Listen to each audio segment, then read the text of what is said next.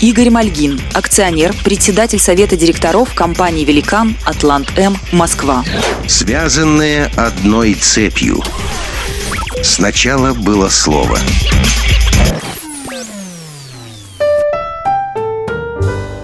История берет свое начало еще в 1983 году, когда мы с Олегом Хусаеновым вместе учились в Институте инженеров гражданской авиации в Москве и жили в одной комнате в общежитии.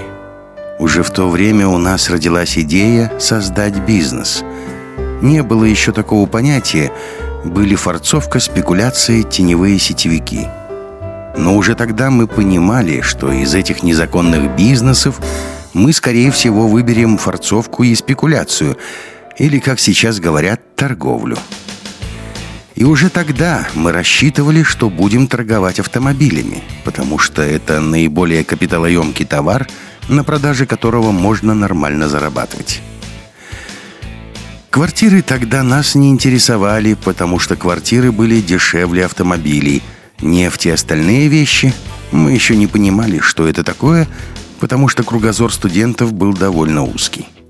После распределения я остался в Москве – Олег уехал в Минск, и мы решили, что он создает компанию в Беларуси, а я создаю компанию здесь, в Москве. Но все равно это будет одна объединенная компания. Тогда-то мы и дали друг другу слово. Что бы мы ни делали, что бы ни создавали, мы везде будем вместе. С тех пор я автоматически вхожу акционером во все его начинания, равно как и он входит акционером во все мои начинания в Москве. И мы сдержали данное друг другу слово. По ходу реализации нашего проекта появлялись талантливые личности, которых мы тоже вводили в круг акционеров. Савицкий, Васильченко и другие. Но начиналось все со студенческого общежития, с договора с Олегом. Слово, которое мы сдержали и держим до сих пор.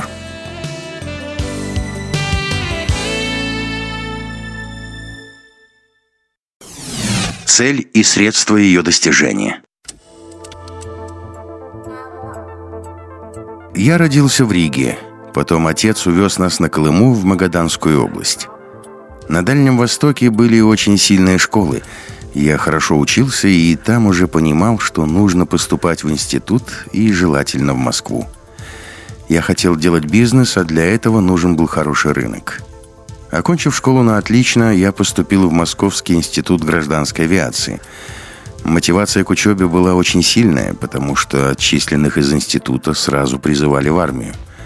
А тогда это был Афганистан. Естественно, мы не хотели терять время на армию и очень боялись вылететь из института. Преподаватели этим пользовались и загружали нас по полной программе. Мы жили на полуказарменном положении – форма гражданской авиации, построение, переклички, дисциплина. Шесть лет, день в день, включая субботы, нас муштровали. И все равно немало было отчислено. За успеваемость, за дисциплину, да и просто для профилактики. Но такое жесткое отношение к студентам дало свои результаты. Мы получили хорошее образование. Для любого бизнесмена очень важны две вещи – наличие цели и наличие гиперэнергетики в достижении этой цели. У меня такая цель была практически с восьмого класса. Я хотел стать богатым человеком, зарабатывать большие деньги. И эта цель не меняется, не переходит в другую, в третью, в пятую. Это единственная цель, ее можно назвать маниакальной. Если есть такая цель, нужна гиперэнергетика. Нужно в день проживать столько, сколько человек обычно проживает за 10 дней – Тогда за год ты проживешь 10 лет. Тогда за жизнь ты проживешь 10 жизней. И, соответственно, если есть цель и длинная жизнь, равная 10 жизням обычного человека, тогда можно добиться цели. В этом смысле я похож на Олега. Он тоже гиперэнергичен, у него тоже есть маниакальная цель. Эту цель можно охарактеризовать разными словами, но она последовательная, четкая, достижимая и единственная. В остальном мы разные. Олег более жестко относится к себе, он не хочет себя распускать. Он держит себя в форме. Я, например, могу тратить деньги, иногда необдуманно, идти на поводу своих желаний. Я более распущен в части удовлетворения своих желаний. Наверное, цель, которую он поставил перед собой, лучше, чем моя. Поэтому он чувствует, что нужно экономить ресурсы для достижения этой цели. А я живу несколько более вальяжно. Но формула успеха у нас одна – маниакальная цель плюс гиперэнергетика для ее достижения – Маниакальность, фанатизм – это бесплатный источник энергии.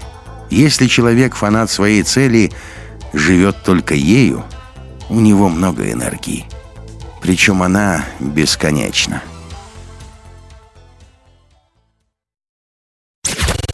Шанс, который я заработал.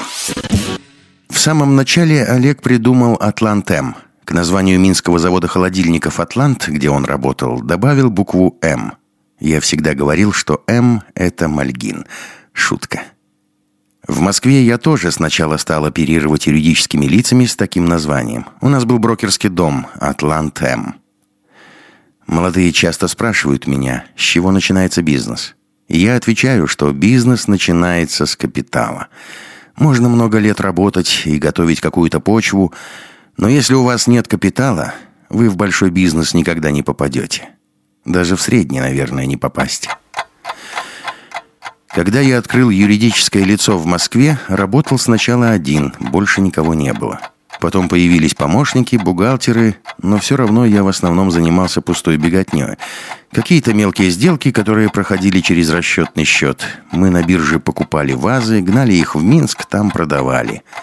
Были и другие сделки, но это все была мелочевка. Пока не произошло эпохальное событие. Мы имели расчетный счет в банке «Деловая Россия». Я не раз просил там дать мне кредит. Но мне все время отвечали, мы тебя не знаем, у тебя ничего нет, залогов нет, кредит не дадим. Но я не прекратил хождений, и через месяц мне уже говорили, мы тебя знаем, но кредит все равно не дадим. Через пять месяцев мы тебя очень хорошо знаем, но у тебя нет залогов. И вот однажды кто-то вернул им наличными кредит в больших чемоданах. К тому же это было под вечер, им было лень эти чемоданы пересчитывать, это затянулось бы часов на пять. И тут в отдел зашел я. «О, тебе же нужен кредит. Мы тебя очень хорошо знаем. Возьмешь наличными в чемоданах, не пересчитывая?» И я согласился забрать эти чемоданы, не считая. Там была очень большая сумма. Это был мой первый крупный кредит. Я приехал домой к теще, жили мы на первом этаже хрущевки. Стал думать, куда мне с этими чемоданами деться. Бизнес-плана не было. И я решил полететь на Ульяновский автомобильный завод, чтобы закупить УАЗики, машины для охотников и рыбаков. Но раньше физическим лицам покупать их было нельзя, продавали только на предприятия. И, соответственно, физики могли купить только очень битые списанные машины – а у меня есть юридическое лицо и два чемодана денег.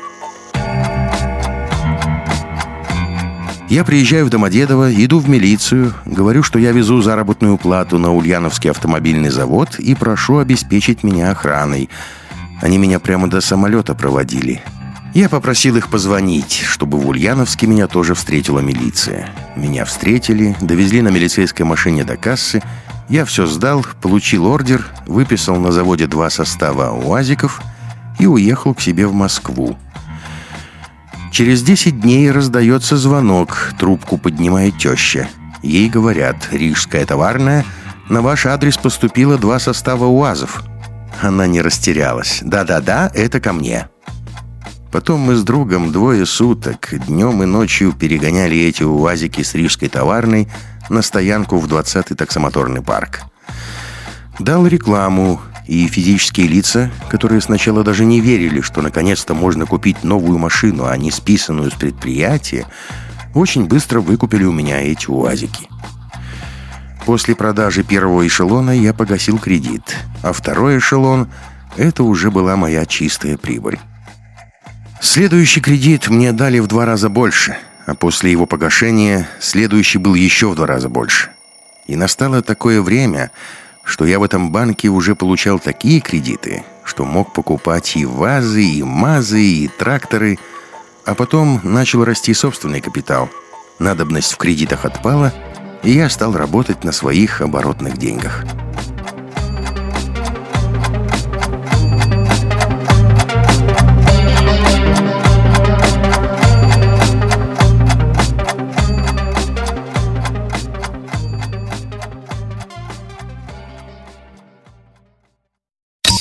Up and Down.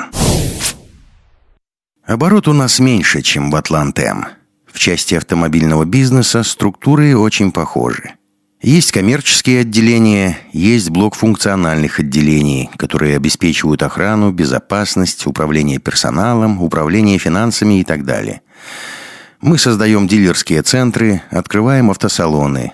На идеологическом уровне мы, может быть, даже конкурируем – кстати, скоро открываем два автоцентра – Ford и Mercedes-Benz. И сейчас приступаем к строительству еще трех автоцентров в Москве – Lexus, Ford и Toyota. В компании «Великан» я всегда придерживался следующей политики. Не надо делать рывков, нужно поступательное, но надежное движение вперед – при такой философии не стоит ждать чего-то сверхнеобычного, но гарантированно можно достичь нормальных результатов. Поэтому мы до кризиса не перекредитовались и очень успешно пережили его. Сейчас у нас хорошая ликвидность, хороший баланс, поэтому банк дает столько денег, сколько нам нужно, и мы активно строимся, одновременно выпускаем по два автоцентра. «Атлант-М» имел более грандиозные цели – они хотели сделать рывок, но ожидание накрыл кризис. А в условиях кризиса такая стратегия может притормозить развитие, потому что это рискованно. Для меня, как для акционера обоих предприятий, было очень интересно наблюдать за развитием этих двух стратегий. Ведь неизвестно, какая из моделей выстрелит, какая окажется более правильной. Если несколько фирм используют абсолютно разную стратегию, это интересно. Острова.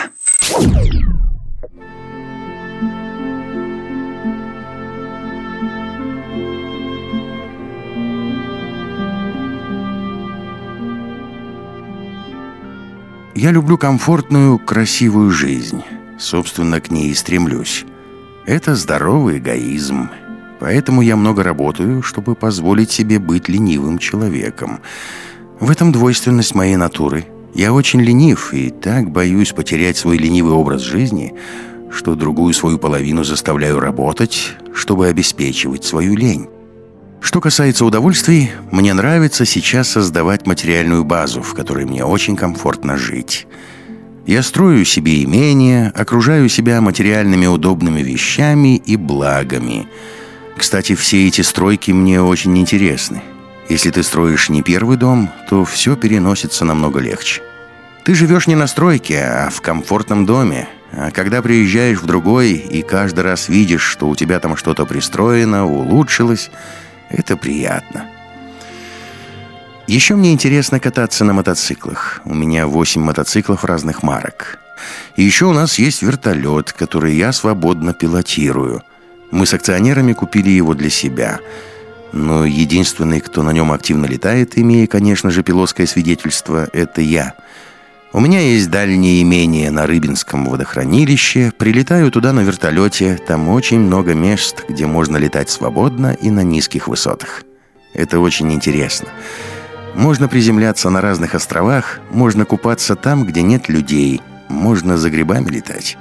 Хотя я в Москве с 1982 года считаю, что в целом Москва не очень благоприятна для проживания. Это великолепный город для того, чтобы делать бизнес, но жить здесь очень сложно.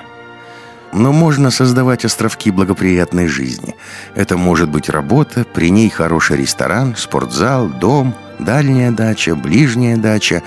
И на этих островках я выстраиваю свою линию жизни – когда у меня не было личного капитала, я думал, что много домов, машин, мотоциклов – это класс. Оказывается, когда имеешь много недвижимости, ее очень трудно нести. Поэтому для одного человека есть оптимальное количество движимого и недвижимого имущества. Я бы не рекомендовал больше четырех машин, домов крупных не больше двух – у меня уже два есть, поэтому если я соберусь заводить еще один, даже в Швейцарии, то очень хорошо подумаю. На пенсии вижу путешествия, плюс комфортабельное имение с какими-то развлечениями. Рыбалкой, например.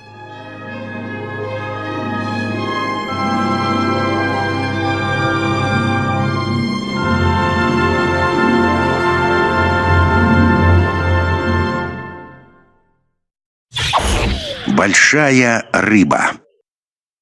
Самый ценный совет дал мне профессор, который преподавал в нашем институте. Если вы цените свободное время, не стремитесь стать руководителем. Это правда. Но всем, кто хочет серьезно заняться бизнесом, я дам другой совет. Если у вас есть цель, то она не должна меняться. В молодости надо получить хорошее образование, а потом спать 4 часа в сутки, все остальное время бегать – если не хотите бегать, надо отдать себе отчет и определить, какое место в этой жизни вы хотите занимать. Бизнес очень похож на рыбалку. Ко мне в имение часто приезжают люди, которые называют себя рыбаками. Они жарят шашлыки, выпивают, готовят снасти, потом где-то к обеду идут на рыбалку. Приходят в шесть вечера и жалуются, что ничего не клюет. Настоящий рыбак снасти готовит с вечера. В шесть утра уходит на рыбалку, маниакально ловит. Не клюет в восемь, в десять, в два, но в три часа он ловит трофей. Бизнес то же самое. Нельзя заниматься им чуть-чуть с обеда до вечера. Нужно много работать. Хороший рыбак всегда вернется с рыбой. Так и предприниматель. Никакой интуиции. Просто наличие цели и хорошая работа. Если много работаешь, обязательно подвернется то, что называют счастливым случаем. Но это не счастливый, а просто случай. Вы просто готовы этим случаем воспользоваться. И вы заработали свой счастливый случай. На 20-летие хочу пожелать холдингу «Атлантем» следующее. Есть разные стратегии. У «Атлантем» это рывки. Рывки иногда обжигают – тем не менее, я считаю, что не стоит ничего менять коренным образом. Нужно продолжать развиваться. Продолжать рисковать в некоторых местах, уходить от монотонной работы. Продолжать двигаться вперед в заданном направлении. Такая последовательность потом очень отблагодарит. Отблагодарит большой рыбой.